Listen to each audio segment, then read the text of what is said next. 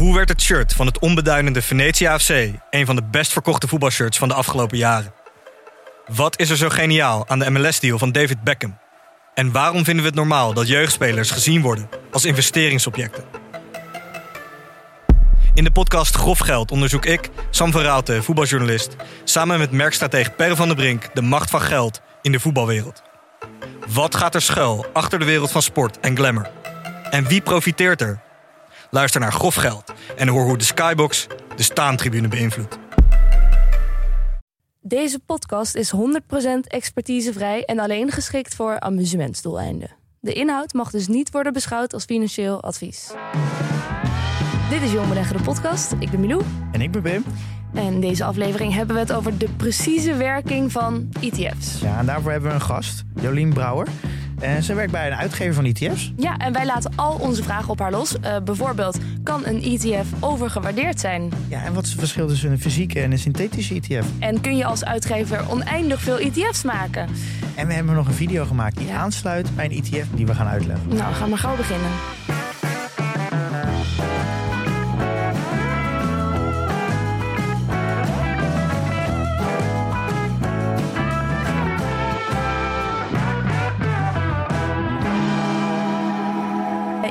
Ja, en we weten al heel veel over ETF's natuurlijk. Maar als mensen mij intelligente vragen stellen uh, over hoe dat nou precies werkt en hoe dat nou tot stand komt en wat er allemaal achter schuil gaat, hoe dat nou kan, een ETF, dan sta ik toch altijd nog met mijn mond vol tanden.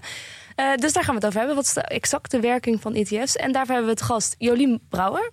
Ja. Welkom. Dank, dank. Hartstikke leuk om hier te zijn. Je werkt bij Invesco. -hmm. En dan moet je even denken uitleggen wat dat is. Ik weet dat het een Amerikaans beursgenoteerd bedrijf is. Ja, ja wij zijn een vermogensbeheerder.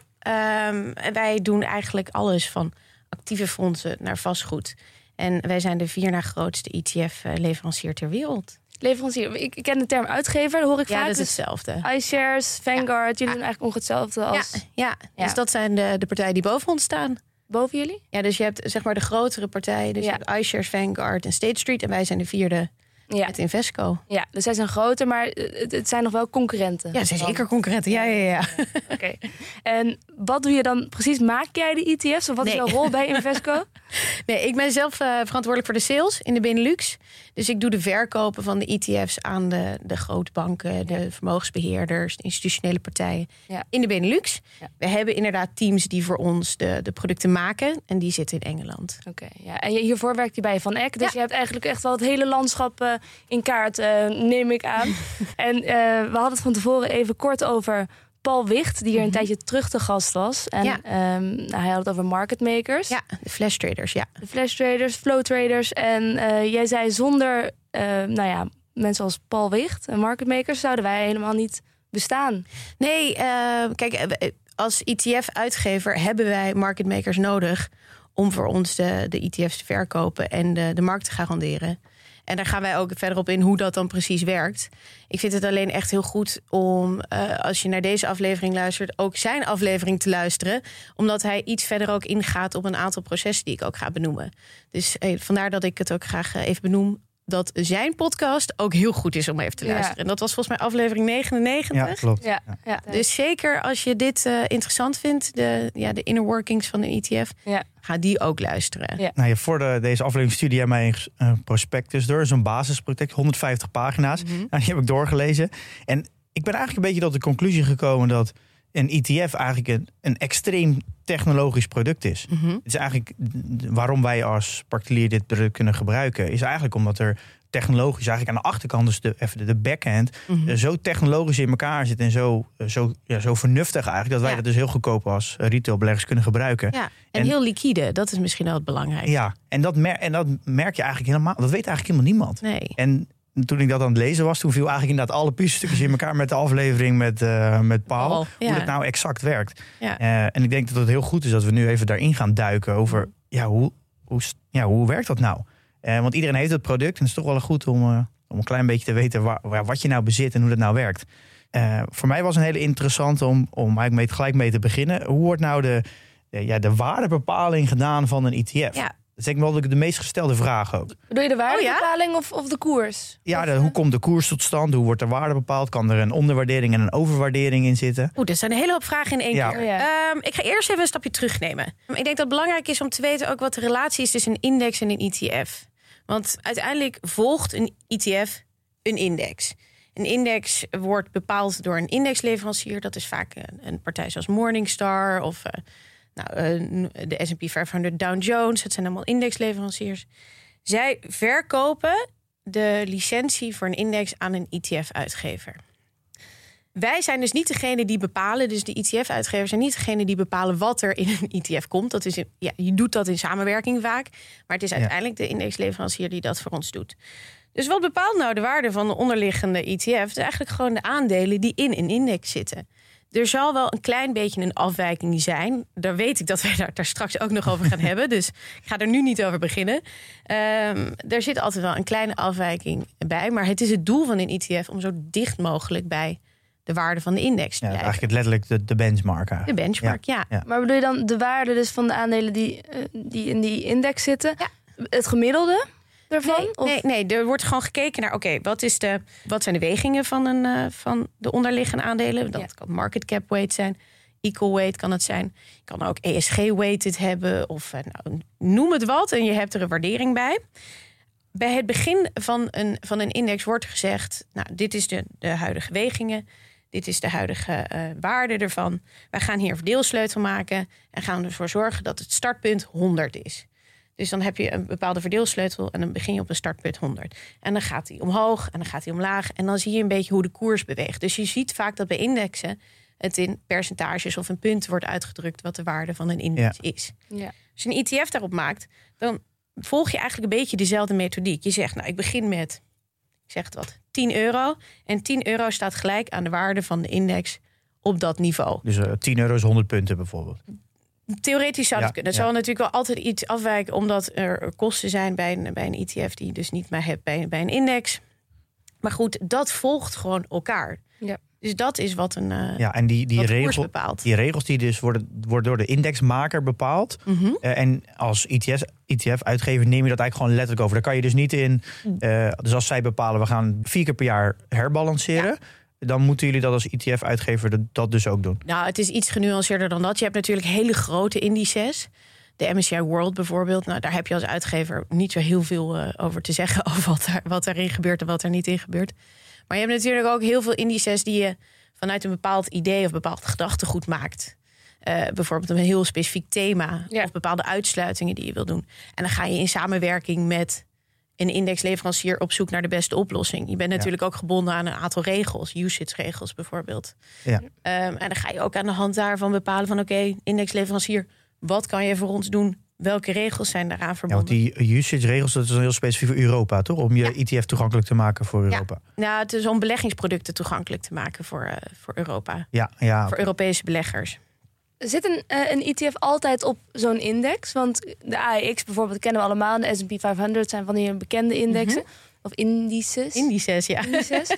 Ehm, maar ik weet ook dat er een obesitas-ETF is. I- Is daar dan ook dus een, een index voor? Waar ja die worden dan specifiek gemaakt. Voor de ETF? Ja, in voor de bijzonder. ETF. Oké, ja. dus Maar ja. je hebt ook actieve ETF's. En die gaan wel gebaseerd op regels bepalen wat de, wat de onderliggende holdings zijn. Maar dat kan je bijvoorbeeld ook met AI doen.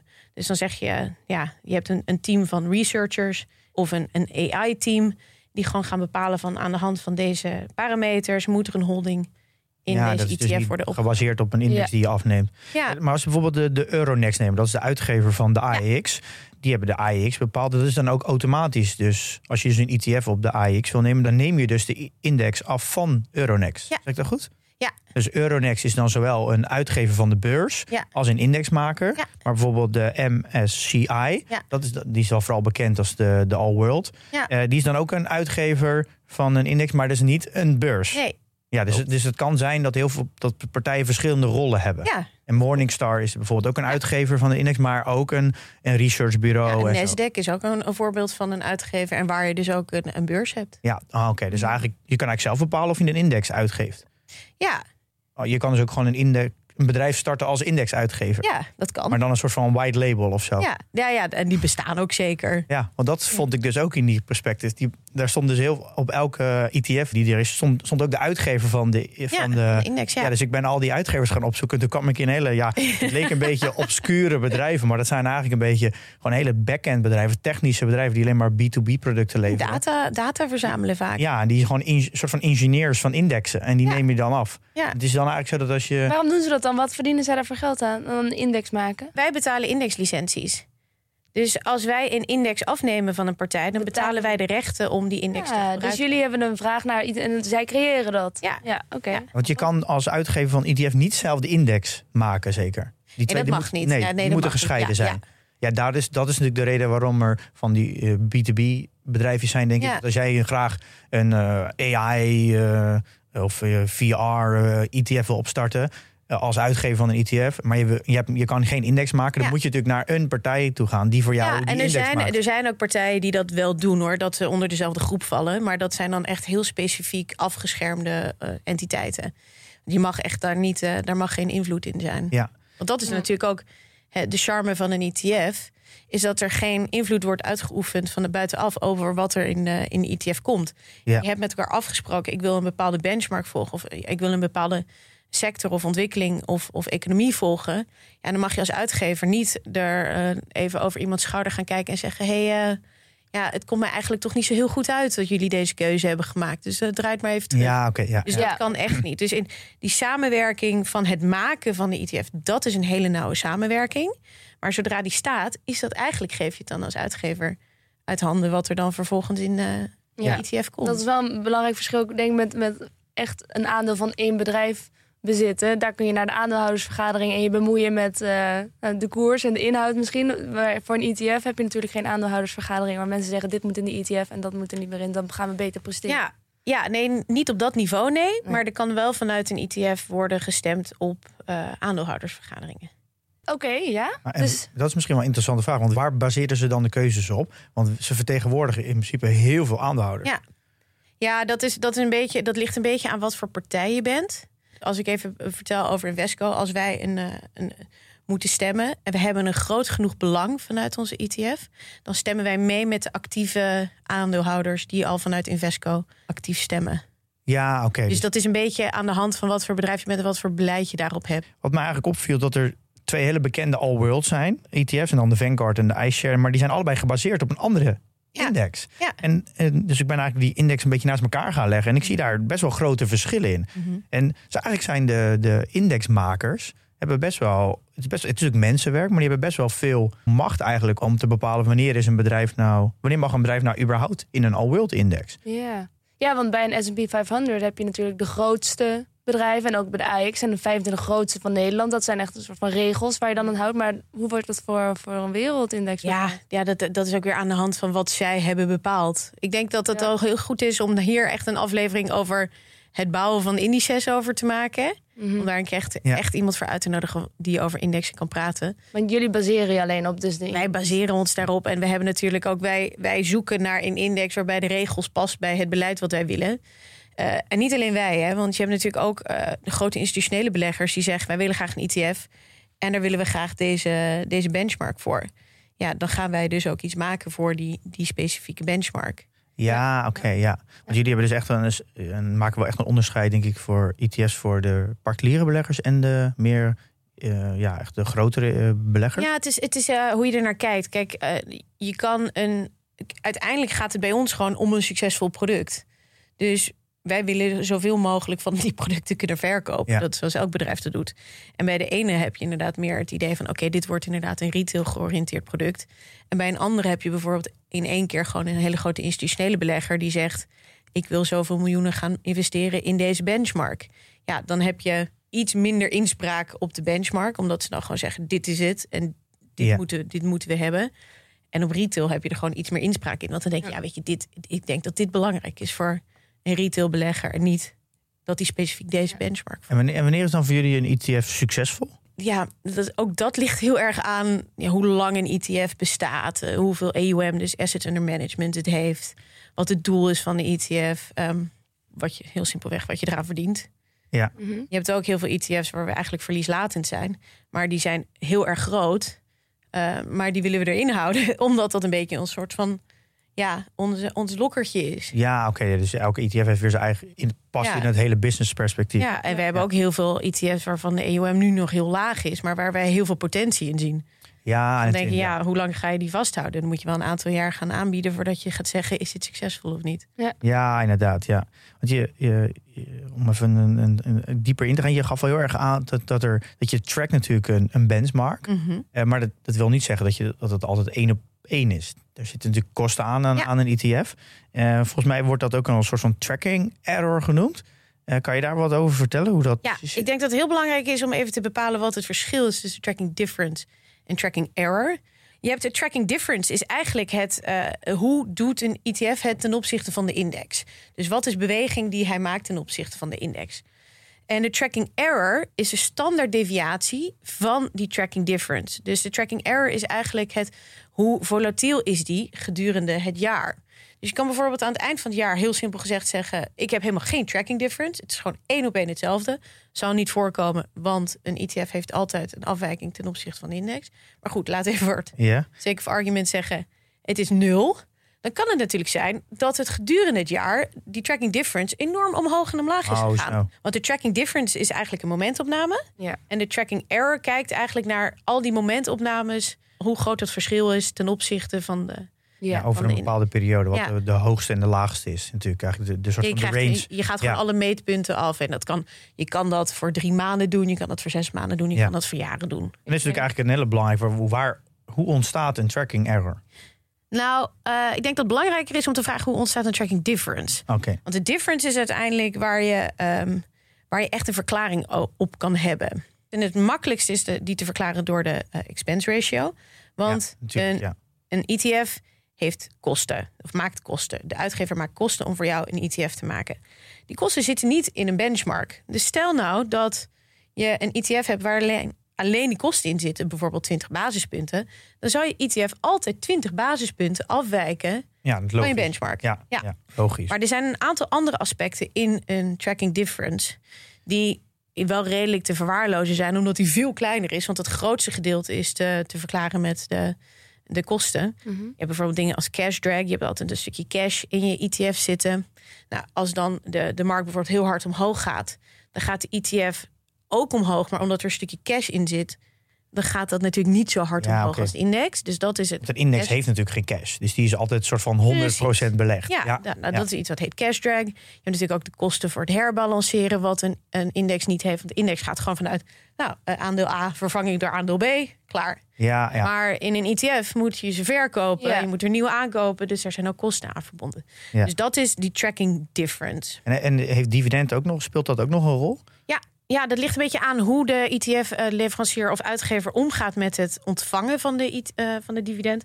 Wordt het uitgekeerd? Dus heb je een, eh, een distributing variant, dan wordt het als cash opgenomen. Maar je kan ook het eh, tijdelijk beleggen in dezelfde aandelen en dan weer verkopen op het moment dat je het moet gaan uitkeren. Dus er wordt op een andere manieren kan je ernaar gaan kijken. Ja. Accumulating ETF's zijn over het algemeen gewoon meteen herbeleggen van het dividend. Ja, oké, maar er zit ook altijd wel een, een tijdverschil tussen de ex-dividend date. eh, wanneer het aan, waar het koers op reageert. En natuurlijk dat je daadwerkelijk het dividend ontvangt. En dat heeft natuurlijk een index niet. Dus dat, dat zou ook een, een oorzaak kunnen zijn van. Ja. een- ja, het- dat- Ja, dat heeft dus met name bij de, de, eh, de distributing ETF's een effect. ja, omdat er natuurlijk een, ja, een index heeft natuurlijk die, die, eh, die tijd, tijdsperiode niet dat die cash niet nog naar je toe Ja. moet komen. Ja. Maar is, het, ehm, is zo'n tracking difference vaak verwaarloosbaar? Of is het echt belangrijk eh, om in de gaten te houden als je zelf ETF's hebt? Nou ja, je moet er vooral naar gaan kijken. Dus het, eh, op een moment dat de tracking difference heel veel groter is dan de kosten die er worden gemaakt. Want uiteindelijk zijn de kosten nog steeds de grootste, de grootste impact hebbende factor op een tracking difference. Als daar ineens twee keer of drie keer zoveel eh, tracking difference op zit als- de kosten, ja, dan moet je wel even gaan, gaan navragen wat er, Wat er aan de hand er aan de is. hand is. Ja. Wat misschien wel leuk is om te weten is dat de websites zoals een ETF.com en volgens mij ook justetf.com, dat zijn van die uh, verzamelwebsites voor ETF's. Die laten namelijk ook heel mooi zien wat natuurlijk de, de, de derde total expense ratio is, maar ook de tracking difference, de kost en uh, de percentages en zo. Die laten dat Ja. heel mooi in kaart zien. Dus dan kan je ook ETF's naast elkaar leggen en zien wat het verschil is. Ja. Eh, Ja, dus als die tracking difference dan groot is, dan kun je zien eigenlijk die ETF die functioneert niet helemaal goed. Daar is iets aan de hand. Nou, er, ze moeten er altijd een verklaring voor geven. Is er wel eens, eh, dat jij weet, is er een voorbeeld van dat, eh, dat zo'n tracking difference heel hoog is opgelopen en wat er dan achteraf aan de hand bleek te zijn? Ja, er zijn, er zijn zat, zat redenen waarom dat zo, zo is. Dat kan bijvoorbeeld komen door. Nou, je hebt ook zo, gewoon mensen die fat finger, fingers hebben en gewoon een verkeerde trade hebben uitgevoerd. Ja. Dat kan eh, voor tijdelijk een hele grote tracking difference zorgen. Want dan heb je ineens een hele andere samenstelling van je ETF dan, dan van de index. Ja. Maar ze moeten allemaal verklaarbaar zijn. En je zal altijd een heel klein reststukje hebben wat niet te verklaren is. Nou, die is zeker verwaarloosbaar. Maar ik denk dat je ook een beetje het achterhoofd moet houden. Waarom moet je dit weten? Bij het kiezen van een ETF is het zeker iets om even naar te kijken. Maar zeker niet het belangrijkste om naar te gaan kijken. Want ja, je ziet het ook gewoon eigenlijk meteen op. Als je kijkt naar, naar de rendementen, dan, dan zie je vaak de, het rendement van de index in de grafiek staan en het rendement van de ETF. Ja. Je ziet het vaak heel dicht bij elkaar Je zitten. ziet altijd dat er ietsie afwijkt inderdaad. Ja. Maar het is inderdaad meer een check waar je even moet naar moet kijken. Ja. Van, eh, ja, wijkt het niet te ver af en dan is het check, oké, dan is het Ja. goed. Ja, Ja. Daar, daar is het meer voor bedoeld. Ja, en eh, er zullen niet zo heel veel ETF's zijn waarbij dat heel erg afwijkt. Omdat uitgevers van ETF's ook al weten van, nou, hier wordt naar gekeken. Ja, Dus het, eigenlijk als je natuurlijk afwijkt, dan is, ja, dan is, het- klopt eigenlijk je product natuurlijk niet. Want je belofte is dat je de Die ETF... zo op- dicht mogelijk ja, erbij blijft. Ja. Ja. Dus je wil ook niet, zelfs al maak je meer rendement dan onderliggende index, dan doe je het eigenlijk nog steeds niet goed. Want dan is je, klopt je belofte natuurlijk. Nou ja, je, je kan meer rendement maken dan de onderliggende index. Dat kan met synthetische ETF's kan dat. Dus dan, je kan dus een negatieve eh, eh, tracking difference hebben en je kan een positieve tracking difference hebben. Ja. Dus ja, dat is ook. Ja, maar je wil natuurlijk het liefst dat het niet... Ja, ook al is, wijkt het af in jouw voordeel als Ja, aan de, wil je dat eigenlijk niet, want als het kan afwijken in het, jouw voordeel, kan het natuurlijk eigenlijk automatisch ook afwijken. Ja, in de nou, naam. dat- Dus je wil het eigenlijk, Ja. je koopt met, je koopt eigenlijk het, de ETF met de belofte. eh, die- je trackt de Mm, index. En dan ja. wil je ook het liefst dat dat ook natuurlijk gebeurt. dat is, maar dat is ook zo. Kijk, uiteindelijk een ETF-uitgever zou nooit een ETF maken met als doel eh, een bepaalde markt te outperformen. Nee. dat is Nee, niet precies. het doel van Dat, een dat willen ETF. wij allemaal, de markt verstaan, Ja. maar dat doet de ETF Nee, maar niet. dat is niet het verhaal. Ja. Je, je zei synthetische ETF's. Ja, Wat is dit? Ja, je hebt dus fysieke replicatie van een ETF en een synthetische replicatie van een ETF. Bij een fysieke replicatie koopt de uitgevende instantie de onderliggende aandelen. Nou, laten we even als voorbeeld nemen de AEX van de AEX. Oké, dus Dat- zij, zij kopen de aandelen om ze weer in, samen in een ETF te stoppen Ja. en aan gewone, Ja. mensen. Zoals, En aan, aan, jou te verkopen. Ja. Dus als jij de eigenaar bent van de ETF, ben je dus eigenlijk eigenaar van de onderliggende aandelen van de AEX. ja. Wat je doet met een synthetische ETF is dan koop je eigenlijk niet de onderliggende aandelen, maar je koopt eigenlijk het rendement wat bij die onderliggende aandelen hoort. En wat de uitgevende instantie dan vervolgens doet, is die koopt een andere samenstelling dan wat het eigenlijk is. En die gaat een contract aan met een tegenpartij. Vaak meerdere tegenpartijen, want je wilt die tegenpartijrisico verminderen. En die tegenpartij levert dan eh, het resultaat van de index.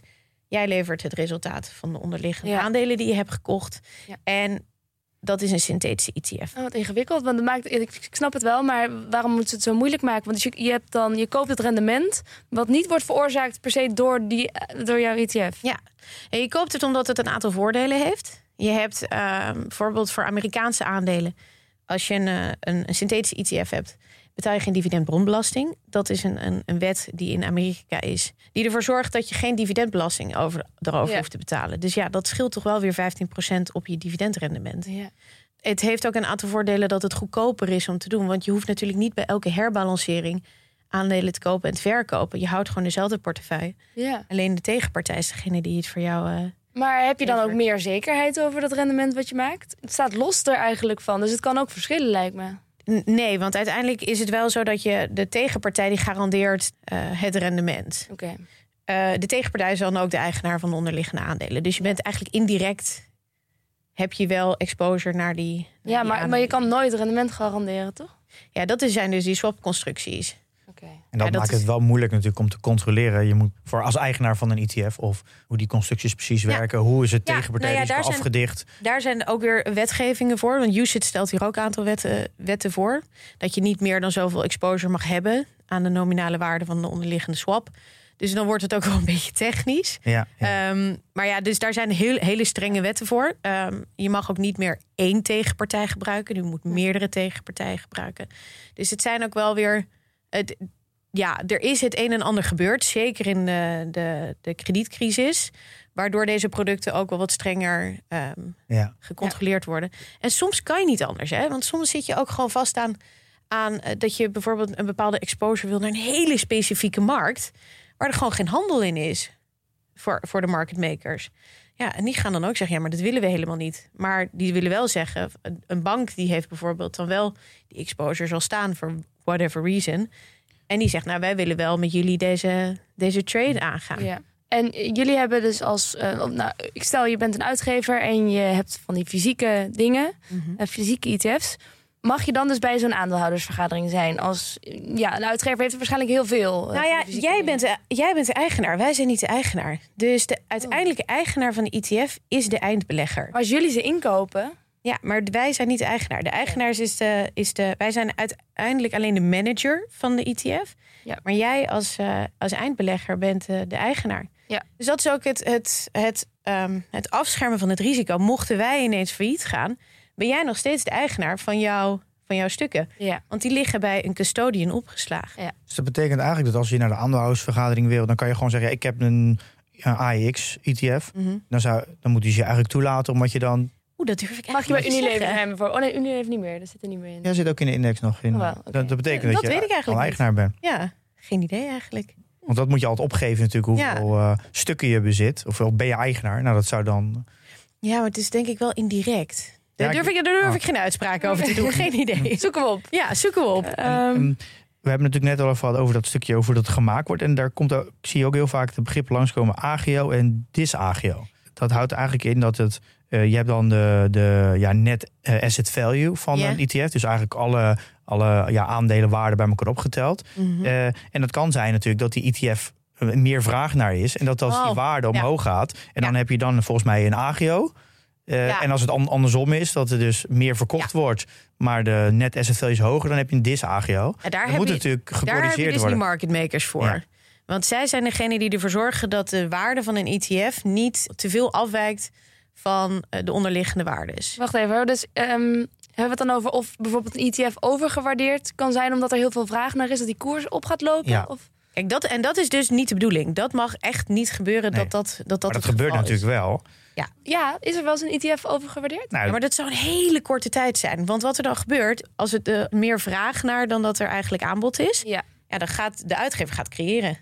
Ja, dat is eigenlijk wat de Ja. wat, dat is om die vraag te beantwoorden. Kan een, Ja. A- kan een ETF overgewaardeerd zijn? Ja, hele kleine momenten maar. Want wat er gebeurt als er dus meer vraag is naar een ETF, waardoor dus eh, de ETF meer waard is dan de onderliggende waarde, dus de net asset value. Ja. Wat gebeurt er dan? Gaan die Ja. market makers die denken, hey, ik ga die ETF, eh er zit dus een verschil, dus een arbitragezaak. Nou, die gaan dus dan die, die Ja. eh, ETF verkopen, die aandelen voor terugkopen en zo zorgen die market makers er content voor. Dat die, die net asset value van een ETF evenveel waard is als de ETF zelf op de beurs. Maar tegelijkertijd, bijvoorbeeld neem de Global Clean Energy ETF. Volgens mij willen heel veel mensen nu in schone energie investeren. Dus het zou best kunnen dat eh, voor al die bedrijven die dan in die ETF zitten, dat die misschien allemaal overgewaardeerd zijn. En dan zit er natuurlijk nog steeds een overwaardering in je ETF. Ja, want dat is ook, eh, om even één stap terug daar ook te nemen. Je moet ook inderdaad gaan kijken naar wat is de waardering van de onderliggende aandelen. Die hebben een effect op de waarde van de ETF.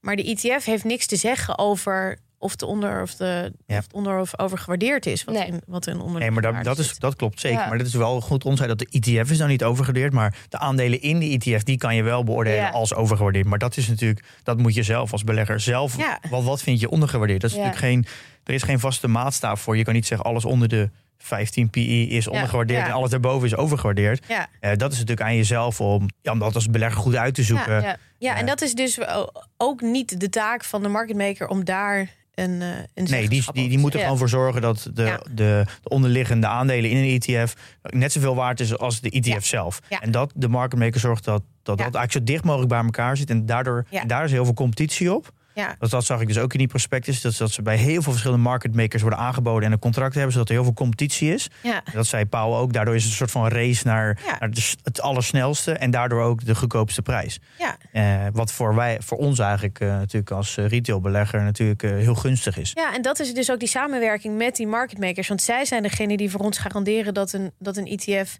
niet over of ondergewaardeerd kan zijn ten opzichte van de onderliggende eh, aandelen. En zij zijn dus ook voor ons heel erg belangrijk. Omdat zij ook degene zijn die aangeven: ja, nu hebben we tekort in de markt of nu hebben we juist te veel in de markt. Maar hoe gaat het dan? Bellen ze je op en zeggen ze van... eh, yo, moet je wat nieuwe creëren? Ja, nou, gelukkig bellen ze mij niet op, want Nee. ik zou daar heel erg weinig invloed op hebben. Ja. Nee, dat wordt door dat is een product management team. Ja, maar ze bellen dus... Er wordt wel echt daadwerkelijk een telefoontje gepleegd of zoiets. Of een mailtje gestuurd van... Ja, Kunnen jullie even aan gaan creëren? ja. Kun je eigenlijk als, eh, als uitgever van ETF's... kun je oneindig veel eh, ETF's blijven creëren, blijven maken, blijven uitgeven? Dat kan theoretisch, maar dat zou betekenen dat je alle aandelen moet kopen die beschikbaar zijn. Stel je neemt de MSCI World, ehm, dan zou je als uitgever in instantie om een ETF te kunnen maken, moet je ook de onderliggende stukken kopen. Of bij een synthetische eh, constructie moet de tegenpartij dat gaan doen. Dus er moet een, een groep moet alles wat er is kunnen aankopen. Om dat te doen, moet ook alles wat er momenteel in bezit is bij iemand anders verkocht worden. Ja. En de kans dat dat gebeurt is heel erg klein. Maar dan is alsnog dus eindig. Want op een gegeven moment zijn alle aandelen op. Nee, want de aandelen kunnen bijgemaakt worden. Het is geen goud. Goud is eindig. Na een Ja. tijdje als goud op is, is goud op. Ja. En dat Wij- drijft natuurlijk de prijs ook heel erg omhoog. Ja, en bedrijven kunnen aandelen blijven uitgeven. ja, maar dan moeten de bedrijven dan dus wel doen. Als Ja. het niet doen, dan is het eindig. Toch? Dan kun je dus niet oneindig... Ja, maar bedrijven. Dat is heel stom. Ja, maar er zijn altijd weer bedrijven naar de beurs. Die gaan weer nieuwe. Ja, maar wat er dan gebeurt, eh, om ook even, als je dan toch even verder gaat redeneren in het eh, laat, it's never gonna happen scenario, is als die bedrijven geen, bijvoorbeeld voor de MSCI World, eh, moet je een bepaalde mate van market cap hebben om in de MSCI World te worden opgenomen. Ja. Als jij geen aandelen gaat uitgeven en alle andere partijen doen dat wel, dan daalt jouw market cap en dan val je na een tijdje uit de MSCI World. Dus Ja. dat probleem lost zichzelf ook wel weer op. Je mag ook volgens mij niet eens beursgenoteerd zijn als je niet zoveel free float hebt. Dus je moet toch. Dat zijn alweer voorwaarden om überhaupt beursgenoteerd te zijn. Dan moet je minimale free float hebben van ja, IX percentage. Ja, dat is afhankelijk van welke, welke beurs dat is. Ja, maar goed, mocht je theoretisch eh, alles willen opkopen van de MSCI World, dan weet ik dat je 61 triljoen dollar nodig hebt. Dus eh, dat hebben wij niet. en nee, ik gok nee, ook ja. niet dat dat heel snel gaat gebeuren dat er Ja. zoveel vraag naar de MSCI World eh, index gaat komen. Oké. Nee, want je hebt natuurlijk altijd ook nog andere uitgevers van de All World die Ja. hetzelfde gaan doen. Ja. Dus, Ja, ehm, ja dus het kan theoretisch, maar dan, ja, dan Ja. ben ik heel benieuwd naar die theoretische wereld waar we Ja. dan in balans Ja. zijn.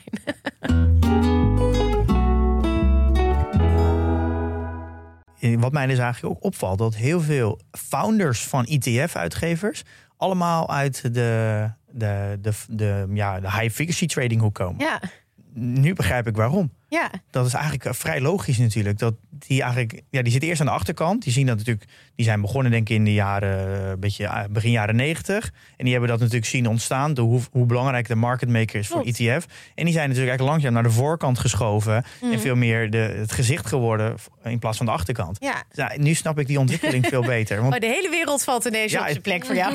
ik, vond die echt die pro- prospectus. Die, en nu met, met het afleveren van Paal en hier Ja. alles veel in één keer bij elkaar. Nu snap je ook veel beter hoe die ontwikkeling van die ETF is ontstaan. En waarom al die, ja, de achtergrond van al die mensen, waarom ze die ETF's zijn begonnen. Ja, en waarom mensen ook zo enthousiast zijn erover.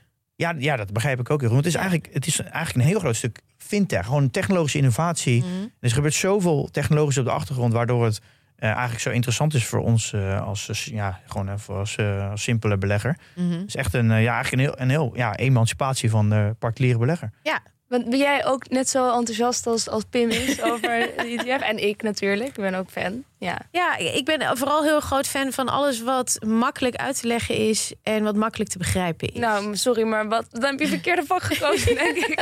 Vind het echt verschrikkelijk lastig. Ja? wat Ja, vind ik je er lastig best- aan? Nou, je kan beter uitleggen nog hoe fotosynthese bijvoorbeeld werkt bij een plant. Kan ik me nog meer bij voorstellen. Nee, ja, ik, nee, ik vind het wel relatief makkelijk. Als je dat vergelijkt met. Kijk, uiteindelijk, de werking van een ETF is heel simpel. Heel plat geslagen. Wij kiezen een index. We, we zeggen, we maken er een mandje van, van wat er in die index zit. En je volgt een bepaalde economie. Hoe dat mandje dan vervolgens gemaakt wordt met het aankopen en verkopen van de ETF's. Ja, dat is ook niet heel complex. Maar moet je gewoon even begrijpen. Ehm, maar in de kern is dat niet heel ingewikkeld. Nou, ik, ik denk dat ik het dus wel enigszins in mijn hoofd heb. Maar als mensen mij vragen en ik begin over mandjes... dan zie ik mensen gewoon alleen van ja, nou, het zal wel. Ja, dus ik vind het moeilijk om uit te leggen. Dus Ja. dat is het misschien En meer. gebruik gewoon een concreet voorbeeld, zoals de AIX. Dat is Ja. eigenlijk het allermakkelijkst, want iedereen kent de AIX. Ja. Nou, wat je eigenlijk heel erg merkt is dat eh, wij zien natuurlijk heel erg alleen maar de uitgever, dus de Mm. Van Eck of de Vanguard of de Invesco. Maar er, zit, er zit- zitten heel veel bedrijven achter die allemaal bijdragen om dit te creëren. En dat zijn natuurlijk allemaal B2B bedrijven. Eh, maar dat is sowieso met beleg hoor. Wij zien natuurlijk de broker, daar loggen Ja. we in. Maar er zit natuurlijk heel veel achter. Bijvoorbeeld Ja. de clearing bank Ja. zit natuurlijk achter. En eh, wat is het? Custotio, Custodians, ja. Custodian eh, Bank is dat denk ik. Ja. Die zit er ook nog bij. Nou, Ja. En daar gaan we ook nog een keer een aflevering over maken. Je zit, natuurlijk de, de market makers en de, de indexmakers. Ja, Er zit, er zit zo'n wereld achter die broker en die ETF. Want wij zien natuurlijk eigenlijk alleen maar... oh, je logt in bij je broker. Oh, ik selecteer een ETF, ik druk op koop. ja. En, het, en er gebeurt zoveel aan de achterkant nog. ja. Ja. Eh, is een beetje hetzelfde als de internet natuurlijk. Als je een mailtje Precies. stuurt, weet niemand wat er aan de achterkant precies gebeurt. Maar Ja. het is natuurlijk wel fantastische innovatie. Ja. Ja, en maar je hoeft dat gelukkig ook als eindbelegger niet helemaal te begrijpen. Nee. Maar ik, ik begon dus met de vraag: waarom ben je zo enthousiast over het? Toen zei je dus: ik vind het leuk als iets makkelijk is uit te leggen. Ja. Is, verklaart dat al je enthousiasme voor de ETF? Of is, zit er nog meer achter? Ja, god, dit, is een, dit is een vraag waar ik eigenlijk nog nooit even over heb nagedacht. Nou ja, omdat ETF, kijk, wij noemen het wel eens een, een revolutie voor Ja. gewone particuliere Ja, beleggers. misschien wel. Misschien ook omdat ik als persoon in de financiële dienstverlening... ik ben natuurlijk een, een vrouw in de financiële dienstverlening... die ook nog ETF-sales doet. Daar heb je er niet zo heel veel van in Nederland. Ik vind het ook gewoon leuk om ehm, dingen te doen... die andere mensen nog niet zo heel Ja. veel doen. Ik Ja. vind het ook leuk om een ander gezicht te zijn... dan wat je normaal zou verwachten. Dus misschien vind ik het daarom ook leuk. Ja. Omdat ETF-sales gewoon niet zo vaak worden gedaan... door types zoals ik. Ja, Het is überhaupt een uitdaging om vrouwen te vinden. Ja. Die, eh, en het is soms enigszins nog een klein beetje geluk, maar overwegend mannen. Het is Ja, dat vind ik heel jammer. Dus heel ik hoop moeilijk. ook een beetje dat deze podcast vrouwen inspireert om een keertje te komen kijken bij de financiële dienstverlening. Ja, nou, als je tips hebt voor, eh, voor, voor vrouwen die ik te gast Ja. mag zijn, eh, wij, zijn staan er zeker voor open. er zijn er heel veel, dat weet ik zeker. Ja. Ehm, en heb je ook nog, nou ja, die hele titels met ETF's. Ik kies dan meestal wel iets uit. Kijk, bijvoorbeeld als je de, de All World wil, dan weet ik dat de meeste mensen MSCI hebben. Dus dat doe ik dan ook. Dat is toch een soort van, van merknaampje wat, eh, wat erop zit. Dat heb ik dus ook gelezen, dat branding van een index Ja. Extreem veel gewoon. bepalend is Ja. Voor het succes van een ETF. Nou, ik denk soms, je wilt toch in iets betrouwbaars beleggen. En als je weet, dat dit wordt heel veel gebruikt. Dan ga je daar eerder je geld in steken, lijkt me dan. Ja, maar dat betekent dus dat het- nog Maar dan, dan moet ik ook even weer het onderscheid maken tussen is dit, is dit voor retail of is het een grote institutionele belegger die zegt ik wil per se deze index hebben. Kijk, grote institutionele beleggers zijn vaak gebonden aan, aan een heel groot aantal regels waar ze aan moeten voldoen. En die mogen niet zomaar een hele exotische benchmark eh, Nee. gaan bedenken. nee, nee. natuurlijk. Ja, ja, ja. Dus Dus alles wat dan, wordt uitgegeven is in principe gewoon betrouwbaar. Bedoel je? Hoe, hoe bedoel je? Nou, eh, als ik MSCI zie, dan denk ik eerder van... oh, daar kan ik beter in beleggen dan iets wat ik niet ken. Ja, maar dat betekent niet dat ze niet betrouwbaar zijn. Nee. Nou, Nee. Ik denk dat je een beetje Nee. moet zo zien dat als je, als je denkt aan cola, dan, dan denk je gewoon gelijk dat is Coca-Cola. Als je, als je denkt aan zoeken online, dan is het, dan is het Google. Ja. Dat is een beetje hetzelfde met als je denkt over wat is de All World Index. Ja. Dat is de MSCI. Ja. Het is gewoon, dat het is een soort van, dat, die, zijn, die branding is zo goed Ja. dat die twee gewoon aan elkaar verbonden zijn. Ja, en je ziet het vaak met de meer exotische ETF's. En daar heeft Van Necker bijvoorbeeld ook een hele hoop van. Die, daar, daar was gewoon niet bij een mainstream partij een index op te vinden. Dus dan gaan ze Ja. naar de wat kleinere partijen kijken. Ja, die partij heb ik dus eh, die gevonden inderdaad. Dat zijn inderdaad Ja. echt eh, de, de specialistische partijen die Ja. inderdaad eh, indexes maken voor wat meer exotische ja, samenstellingen, Ja, en, en je merkt ook wel dat het dan ook wel wat minder belangrijk wordt wat de, eh, wie de indexuitgever is. Als maar de onderliggende regels duidelijk zijn ja, en, ja. en makkelijk te begrijpen. En, Ja. eh, ja. Ja, precies. Oké, dus ik kan niet zeggen van MSCI is beter. Of weet je wel, dat je denkt van ik moet een, eh, Hier heb ik nog nooit van gehoord van deze index. Dat vertrouw ik niet. Dat is, Nee, dat je moet altijd goed je terechte. onderzoek doen naar wat er dan, eh, wat, Mhm. wat voor partij het is en, en wat ook een beetje de, ja, de, kijk naar het verleden en wat ze nog meer hebben uitgegeven. Maar je hebt sommige indexleveranciers die gewoon echt beter zijn in de alternatieve indices dan de grote wereldwijde.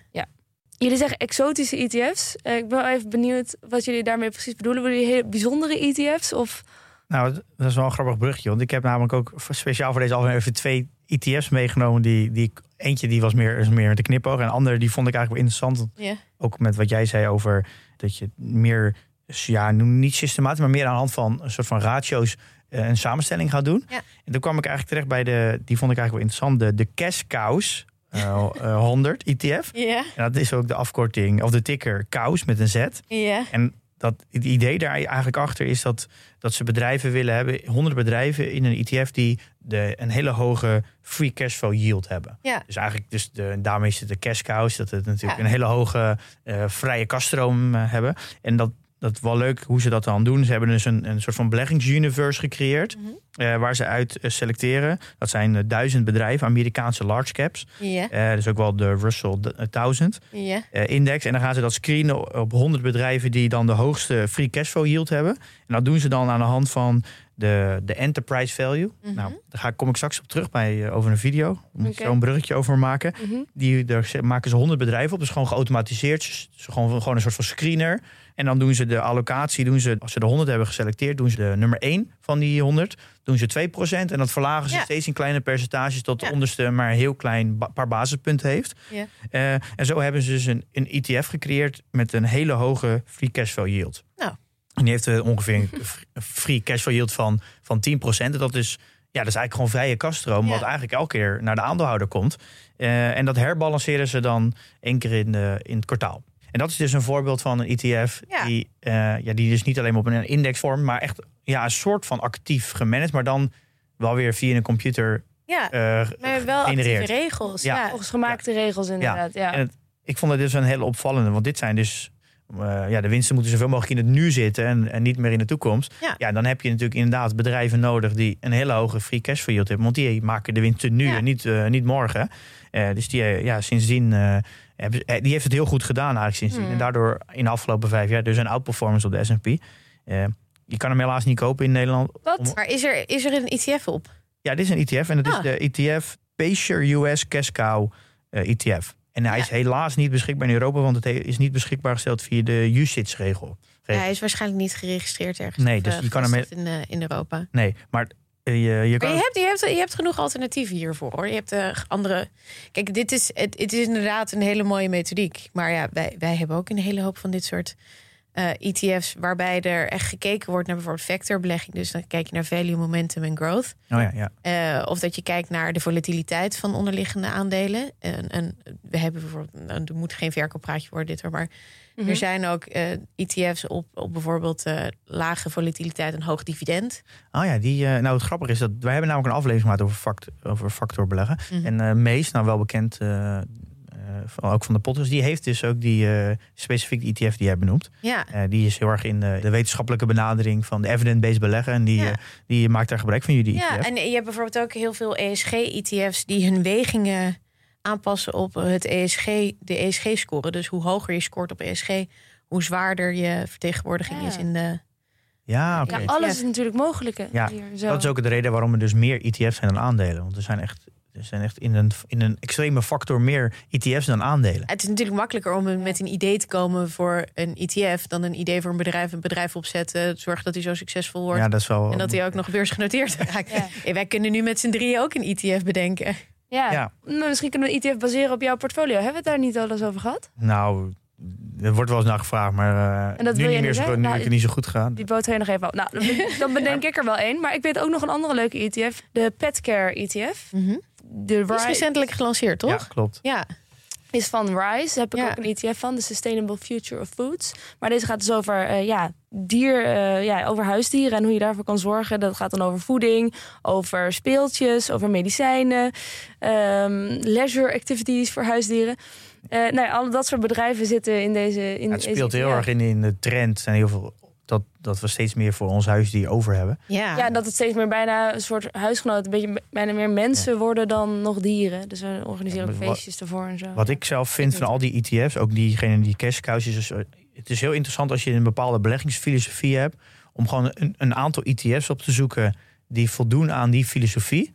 Die je zelf ook hebt. En ge- gebruik die ETF's dan als inspiratie van welke, welke holdings zitten er Kan, allemaal ja. in. Ja. Eh, en als er, als er heel veel overlap is in met je eigen portfolio, dan kan je bijna zeggen, nou, dan ga ik misschien ook een groot gedeelte of een gedeelte allokeren als een soort van core in die ETF. Ja. Eh, want ja, waarom zou je dan heel veel moeite doen als die ETF namelijk exact jouw beleggingsstrategie is, dan hoef kan je het net zo goed laten doen. Eh, maar je, je kan dus een ETF ook op die manier gebruiken. Ja, ja, en, en nou, ik ben als belegger denk ik meer een Milou dan, dan dat ik een Pim ben. Want ik heb gewoon geen tijd om heel erg te gaan kijken naar wat mijn beleggingen zijn. Vrouwen zijn veel verstandiger beleggers, dat is al zo vaak gezegd. Het wordt altijd weer bewezen. Ja, dus ik ben gewoon een hele simpele ETF-belegger. En ik, ik, ik ken mensen inderdaad die kijken naar wat zit er nou precies in een ETF. Ehm, om aan real-time informatie te komen van al die aandelen. En dan ook een analyse daarop maken. Tegen die tijd dat je daar bent, is Ja. de ETF alweer een andere waarde geworden. Zeker als het er 500 zijn. Dus dat gaat eigenlijk over het waarderen van een, een ETF. Maar Ja. dan onderliggende waarde. Ja. Maar goed, je kan inderdaad voor de, de wat compactere ETF's... die inderdaad voor petcare of... eh nou, deze kousen is al 100. Hoeveel zit er in een petcare? Iets van 31 of 32. Ja, je kan natuurlijk zelf ervoor kiezen om 31 individuele aandelen te gaan kopen. Maar ja, wil je het jezelf makkelijk maken en niet 31 keer transactiekosten betalen, Ja. dan kan je wel beter een ETF kopen. Nou, en je moet natuurlijk ook naar de wegingen kijken. Je kunt een heel makkelijk gewoon een, een trendvolger worden met ETF's. Dat is Nou, de, elk ETF heeft, het moet verplicht een factsheet natuurlijk publiceren. En daar staat altijd wel wat waarderings ehm, ja, waar, waardes in. Zoals natuurlijk de eh, PI, gemiddelde PI, gemiddelde dividendpercentage van de ETF. Eh, in dit geval van die cashflow hebben ze ook een, eh, de enterprise value slash eh, die cashflow yield. Mhm. Dus eh, je hebt wel een vorm van ja, waarderingsmethodieken. ja, alleen is dat niet, in, Daar kan je niet echt de, de waarde van een ETF. Nee, maar ik bedoel, als je wil zien of de, de, de onderliggende aandelen eh soort van duur of goedkoop zijn, kan je, Ja, kan ja, het wel ja, historisch ja, vergelijken. wel, ja. Je kan bijvoorbeeld kijken, gemiddeld is de S&P een PI van 15 Ja. over 100 jaar. Nou, de S&P zit nu volgens mij rond de 19. Nou, dan zou je kunnen zeggen, de S&P is nu duur. Ja, ja oké, ja, op die manier zou het wel kunnen. Ja. Maar het is heel moeilijk om het aan de hand van de onderliggende aandelen te doen. Ja, omdat het natuurlijk constant verandert. Je hebt een allocatie Ja. die verschilt. Ja. En hoe meer bedrijven erin zitten, hoe moeilijker dat natuurlijk wordt. Ja. Ja. Ja, en ik denk dat dat juist ook hetgene is dat, dat dat het werk is wat wij als uitgever uit handen nemen. Ja. Vertrouw, vertrouw op ons en op het systeem Nou, dat bedoel- het, dat het ja. goed genoeg werkt. Nou, dat is natuurlijk het idee van een een ETF. Eigenlijk vooral een goed gespreide ETF. Ja, Dat je natuurlijk zowel dat je altijd in de markt zit. En het- soms is het natuurlijk net even het is de markt net even te duur en dan zakt het weer. En soms is het weer net te goedkoop als het een crash is. En dan met het idee dat je er natuurlijk altijd in zit. ja. Ja, en je hoopt natuurlijk ook dat de ETF-beleggers zich niet laten beïnvloeden door bijvoorbeeld een crash. Dat zij gewoon blijven zitten en dus ook een dempend effect hebben op een crash. ja, daar hebben we het natuurlijk ook met Paul over gehad. Dat juist door dat, dat IT de market makers moeten aankopen als iedereen de, de deur uit wil, zorgt Ja. ook uiteindelijk voor een, natuurlijk een, een dempend effect. Mhm. Maar je hoort ook vaak mensen zeggen van... ja, al die ETF-beleggers hebben zoveel effect. Dus er zijn ETF-bubbels. Hoe kijk jij daarnaar? Ja, daar kan je echt ook een. Tenminste, maar ETF-bubbels. Een, een bubbel ontstaat als er een hele specifieke overwaardering is van een hele specifieke ja, sector. Ja. Dat zie je bij de internetbubbel, maar dat zag je ook bij de tulpen, tulpenmanie van eh, de 17e eeuw. Ja, Ja. Dat zou je bij wereldwijde ETF niet zo heel snel hebben. Want daar zitten zoveel sectoren, zoveel landen in. En zoveel, als, daar dan, als dat een bubbel is, de wereld, dan, ja, dan hebben we een veel groter probleem dan alleen maar. Ja, nou, het idee, Ja, ik, weet niet of ik, dat, ik, of ik dat nou echt geloof, maar het, het idee is dat er zoveel mensen passief eh, alles maar constant aankopen en nooit verkopen, omdat Mm. het constant buy and hold is. Eh, dat het daardoor. Maar dat is niet zo. Ja, ik, ik geloof er ook niet echt in. Want ik denk, ja, er zijn altijd wel weer genoeg mensen die denken, ja, hier ga ik van profiteren. Dus dan eh, Ja. reguleert dat zichzelf. Dat lijkt mij weer. Ja. Maar eh, Maar je hoopt gewoon een beetje op een dempend effect. En dat is ook iets wat je. ehm ik, het is misschien een heel interessant onderzoek om iemand een keertje te laten doen. Maar wat dan inderdaad voor effect had bij de, de laatste echt, echt grote Lotse beurscrash in maart 2020. Eh, in hoeverre het feit dat je heel veel passieve beleggers had, ervoor gezorgd heeft dat de aandelenprijs niet nog verder is gezakt.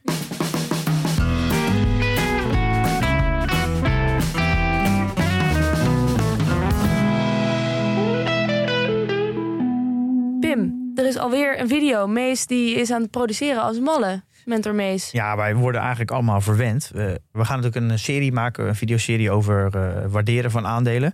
En dat is natuurlijk gewoon wat lastiger met audio. Uh, video leent, zich daar heel goed voor. We hebben het nu gehad over uh, hoe kies je de juiste multiple.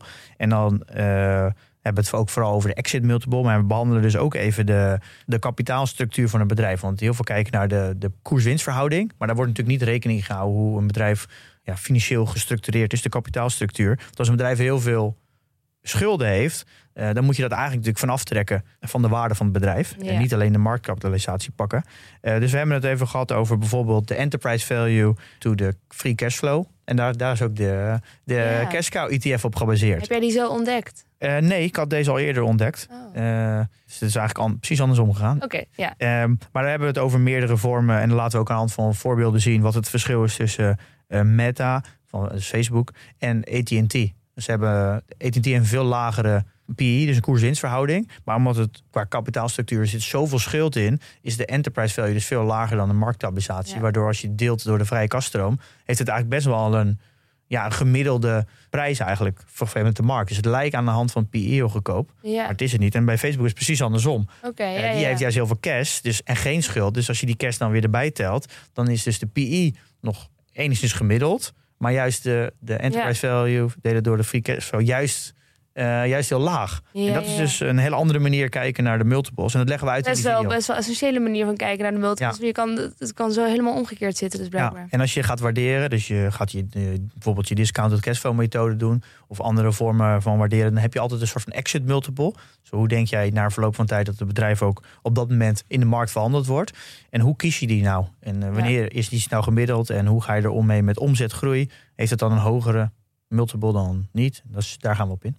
Ja, Jolien, Pim vindt het ook uh, heel leuk om dingen die heel ingewikkeld zijn heel simpel uit te leggen. Um, Oké, okay. nou leuk. Dus dan kun je kijken op YouTube, hè? Ja, hij staat toch gewoon in de show notes. En in de show notes ja. staat hij ook, ja. Um, en heb je nog transacties gedaan? Ja, ik heb geen transacties gedaan. Oké, okay. gaat het goed met je portfolio? Gaat allemaal goed. Bijna alsof ik naar je kind vraag. Als ik heb vraag je, heb je ook naar je aankopen portfolio. Gedaan, nee, ik heb niks gedaan. Ah. Um, nou, uh, weer een hoop geleerd. Ja, uh, ik hoop de luisteraar ook. En uh, een heleboel nieuwe inspiratie voor nieuwe afleveringen weer over indexen en hoe dat allemaal zit. Ja, nee, zeker. Ik ben hard op zoek naar uh, goede gasten. Ja, nou, dat blijven we doen. Jolien Brouwer, heel veel dank dat je te gast wilde zijn en dit allemaal wilde uitleggen aan ons. Nou, te gek. Ja, dank jullie wel voor deze kans. Ja, enorm bedankt. Dat iedereen het leuk vond. Ik heb genoten en hoop geleerd. Volgende week, Pim, wat, wat doen we dan? Ja, we gaan een, weer een industrie special maken. En dit keer over de game-industrie. Oh. En, uh, is het een, ben jij een gamer? Uh, nee, helemaal niet. Oké, okay, ja, ik ook niet. Nee, maar iedereen die langskomt wel. Oké, okay. en dat is natuurlijk, daar kun je ook in beleggen. Ja, ja dat is, het is een extreem grote industrie, de game-industrie. Volgens mij is het, de, het is groter dan de muziek- en de filmindustrie bij elkaar. Het is extreem onderschat hoe groot de industrie is. En wij in Nederland zijn daar niet zo mee. Al hebben wij extreem goede gamemakers in Nederland trouwens. Mm -hmm. uh, echt topnotch in de wereld. Maar vooral in Azië, daar is, echt, uh, is het gamen echt, echt heel groot. En vooral mobile gaming. Misschien al, alleen al de, de grote game-events waar, waar gewoon in stadions gegamed wordt. Daar is het prijzengeld soms gewoon honderden miljoenen kan je, dat kan je niet voorstellen vergeleken gewoon met topsport. Het is echt, uh, de gamers verdienen zoveel meer dan voetballers in Nederland. Nou, dat wordt een, eh, een hele bijzondere aflevering. En dat kan niet anders. En te gast daarbij is Rami Ismail. Dat ja. is, hij, hij weet daar heel Hij is de expert. Hij heeft ook een gamebedrijf opgericht en verkocht. Ja. En uh, reist de hele wereld over om gamemakers te helpen nu. Goed. Nou, dat, dat, dat horen we dan volgende week. Uh, jongens, in de tussentijd investeer in je kennis en beleg met beleid.